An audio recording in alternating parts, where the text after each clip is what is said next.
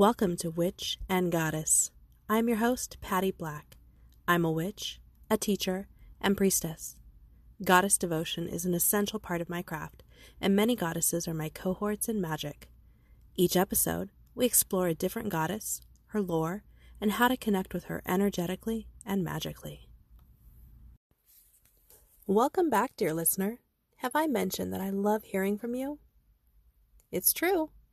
If you follow Witch and Goddess Pod on Instagram, we can connect there. Or you can leave voice messages on the Witch and Goddess page on Anchor FM. Or you can email me at witchandgoddesspod at gmail.com. You can also find me at blackbirdmagick.com. That's magic with a K. And from there, you can connect with my Facebook page and groups. I've had some requests for more content on discovering or choosing the right goddess for you and I would love to dig into it. As always, this is one witch's perspective on varied and highly personal practices. Take what serves you and your path. First, let's dispel the idea that you can only be devoted to one deity, or that you must pull from a single pantheon, or that you must have a god and a goddess. You don't need a matching set.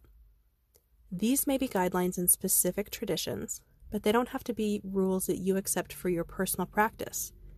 And I found that deity rarely feels compelled to follow humanity's so called rules. Deities that I have worked with are not jealous and don't expect me to work with them solely. In fact, my primary goddess often guides me to work with other goddesses in order to learn certain lessons. I have to admit that I still struggle with feeling disloyal when I work with other goddesses, like I'm cheating but that's my issue, not hers. Now, there are some deities who don't mix well with each other. There are some who require a lot of attention and frequent offerings. Every deity has a distinct personality, and it's important to research and get to know their preferences. But don't assume that they are jealous, like the Christian God. You are allowed to compile the divine team that works for you, your practice, and your passions. It's refreshing, right? A common question to choose or be chosen is worth exploring. To clarify, I am speaking of the differences between receiving a message or calling from a specific deity, an invitation to work with them, or choosing a deity that you want to work with and striking up a relationship on your own. Honestly, I think both options are valid and important at different points in your path. It helps to ask ourselves what are my ultimate objectives when building relationships with deities? The answer to this question will likely change a few times throughout your practice. In my experience, and to my great disappointment in my 20s, not everyone is immediately called by deity. I yearned for that experience for over a decade before I was in the right state to receive it. It truly is different for everyone, and just because you haven't heard a call does not mean that you won't, or that you are in any way inferior. We can waste a lot of our magic comparing our paths to those of other witches. Please don't fall into that trap. In the meantime, you can choose. If you haven't received an invitation from a goddess, you're not prohibited from initiating a relationship yourself. Research goddesses, not to find one for a specific spell or working, but to see whose stories and themes call to and inspire you. Sometimes you begin to learn about a goddess and you just fall in love with her lore and personality. Sometimes an unexpected goddess just feels so very right or familiar. You don't have to worry about picking, quote, the right one. At this point, you're not dedicating to a life of service to her. You're just getting to know each other to see if you get along. A simple ritual can serve as an introduction of yourself and a statement that you're interested in pursuing a friendship. Then the ball is in her court, so to speak. She may respond resoundingly or not at all. You may not receive a response for weeks or months. Goddesses don't exactly follow human timelines. No response is not necessarily a no, it could simply mean not now. You might also consider how you expect a goddess to exist in your practice and your life. In the early days of my practice, decades ago, I was recovering from a childhood spent deep in the Christian church. I can see now that I looked at goddesses as female versions of the Christian God, and even that much innovation was hugely exciting to me. To see women represented as divine, I can't express how moving it was for me. I remember one of the first times I spoke to another witch. He asked what drew me to Wicca, which was what I was exploring at the time. I remember speaking primarily about the reverence of a goddess figure, and I even became tearful trying to explain just how important it was to me. Back then, I was looking at the craft as my replacement religion, and it's apparent now that I was trying to plug aspects of Wicca and witchcraft into the template I knew from Christianity. You must have a God type figurehead to worship, right? Gotta have someone to put on the altar, after all. I was still so indoctrinated in the Christian structure that I didn't really have the ability to see that it wasn't the only way. Now, there's nothing wrong with practicing that way if it suits you. I just didn't realize that even though I was calling myself a witch and had officially left Christianity, I was still occupying a Christian shaped box. It didn't occur to me that there was a life outside of that box, and it took me a while to push outside of those boundaries. So at the time, I was just looking to cast an open role in my new religion, a female god to put on my altar, a feminine name to pray to. My relationship with the Christian God had been very flat. It involved authority, consequence, and obedience.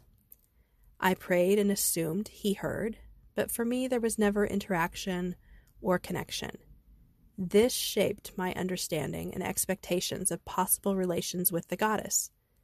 At the time, I wasn't really expecting interaction from deity. A big part of me suspected that they were only archetypes modeling lessons for us. I suspect this is common for other witches from Christian backgrounds. If this sounds familiar, know that I'm not judging just attempting to explain that you may experience a shift in how you relate to and interact with deity.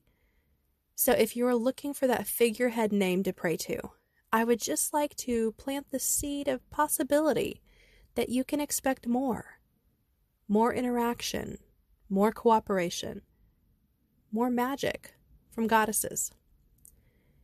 Now, I try not to criticize others' ways of practicing. I really believe that we are not supposed to have the same path as everyone else. I truly believe that it is not only acceptable but better when we have different, even contradictory paths. But there's one specific method that I really think we should avoid the tendency for some of us in pagan and craft communities to read a few lines about a deity's primary associations or strengths and then add them to corresponding spells is at best ineffective. At worst, you risk offending certain deities. My whole practice revolves around a central understanding that gods and goddesses are not correspondences that can be plugged into your magical work at will. It's easy to understand why we might have gotten this impression. It was certainly my understanding early on when reading spell books and some goddess reference guides. There were breezy, casual suggestions to, quote, call on Aphrodite to draw love into your life, or hey, why don't you just invoke Artemis to reach your goals? I hope that isn't how my goddess episodes sound. What I try to encourage is learning about the themes and energy of a goddess in order to determine whether she is one you would like to build a relationship with, or to learn enough about her to recognize her call. I don't recommend calling upon any deity for magical favors or assistance until you have developed a reciprocal relationship. Consider you're doing an abundance spell. You have no previous relationship with Goddess Lakshmi, but she's well known as a goddess of abundance and prosperity. Should you include her in your spell?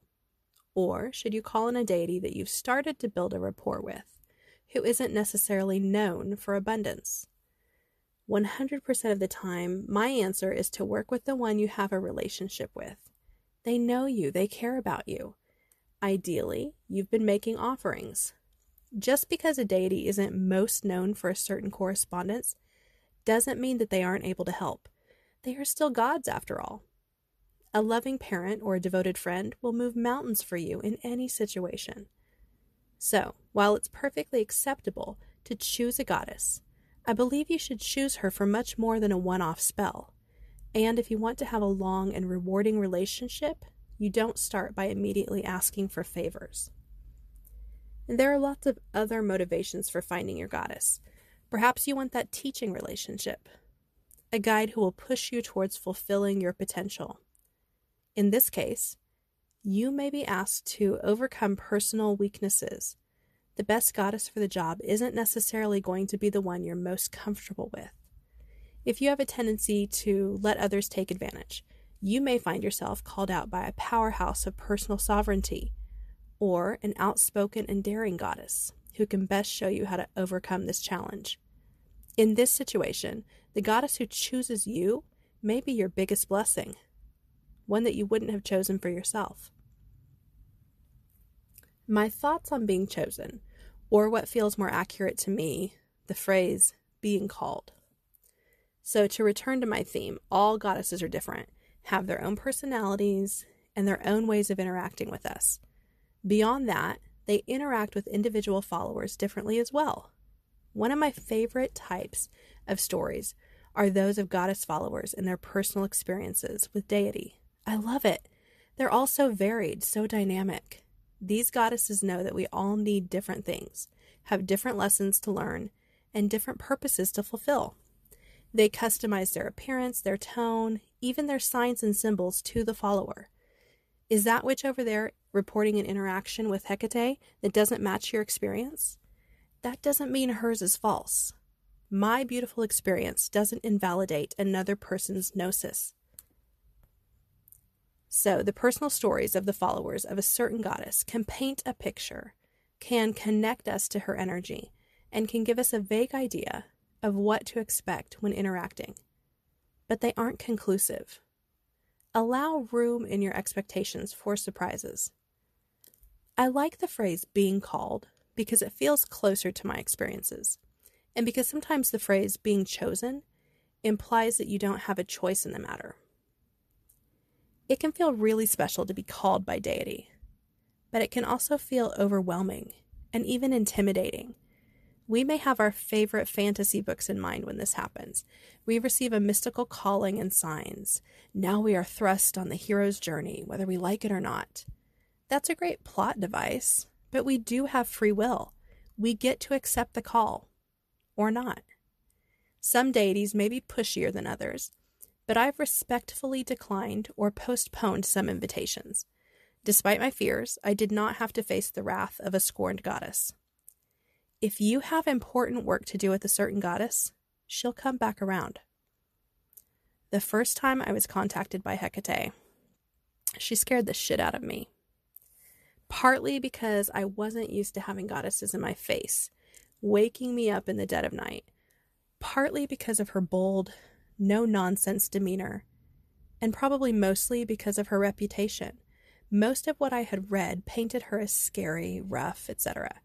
I thought of her as the tower card, and that to work with her I would have to burn down my life as I knew it. I wasn't ready for that. I knew I wasn't brave enough yet. And I made it much scarier than it really was. I stewed, I worried for weeks. It felt like I had been summoned to the principal's office and something scary was awaiting me. I really didn't think I could opt out. I thought I had no choice. Finally, one night, as I was drifting off to sleep, she just popped up in my head again. She said so clearly and matter of fact, Patty, it's up to you. There was this definite feeling of, it's no skin off my back either way. She had other things to do than wait around for me to get over my vapors. And she wasn't offended or insulted in the least. How could she be? She's a goddess. That was a huge learning moment for me. I was so relieved. I didn't have to do the scary thing. I wasn't in trouble. And most importantly, I was driving this car. I got to direct my journey. A quiet part of me knew that she would be back, that I would accept her later, and that's also worked out beautifully. So, being chosen or being called can look like a lot of things you can find yourself inundated with a certain symbol or sign of a goddess. keys or black dogs, for example, with Hecate, symbols showing up on billboards, conversations with friends, dreams, and social media feeds. Or it can be your own personal knowing. It may not be dramatic, that doesn't make it any less important. It can be a knowing in your gut or heart when you see her name. It can be a message in a dream, and you just know it's her. It can be multiple people mentioning or recommending a book related to her. My advice is to trust that knowing and maybe follow up with some divination and research. And a final thing to consider some goddesses are very subtle, almost sneaky. Morgan Le Fay is like this. These goddesses may place themselves in your realm of awareness or otherwise arrange an opportunity for you to choose them. Hmm. In summary, I don't believe that being called or chosen is any more valid or magical than choosing a goddess. And when you really look at the situation, sometimes it's very hard to pinpoint who did the choosing. I think in most situations, you choose each other. How does she show up for you? How do you experience her? How are you called to her? You can leave voice messages with your experiences of the goddesses I have covered, or general questions and comments about the intersection of goddess work and witchcraft. It's easy to record a voice message for me by going to the Witch and Goddess page on anchor.fm. You'll see a little plus sign icon with the word message. Let me know at the beginning if you'd like me to include the message in an episode. Then just click that baby and talk to me. If you enjoy this show, please subscribe and share this podcast with fellow magical people. You can directly support this show by visiting the Witch and Goddess page at anchor.fm and clicking that support button. Follow the show on Instagram at Witch and Goddess Pod, or find my programs, classes, and groups at blackbirdmagick.com, on Facebook at Blackbird Magick, or email me at witchandgoddesspod at gmail.com.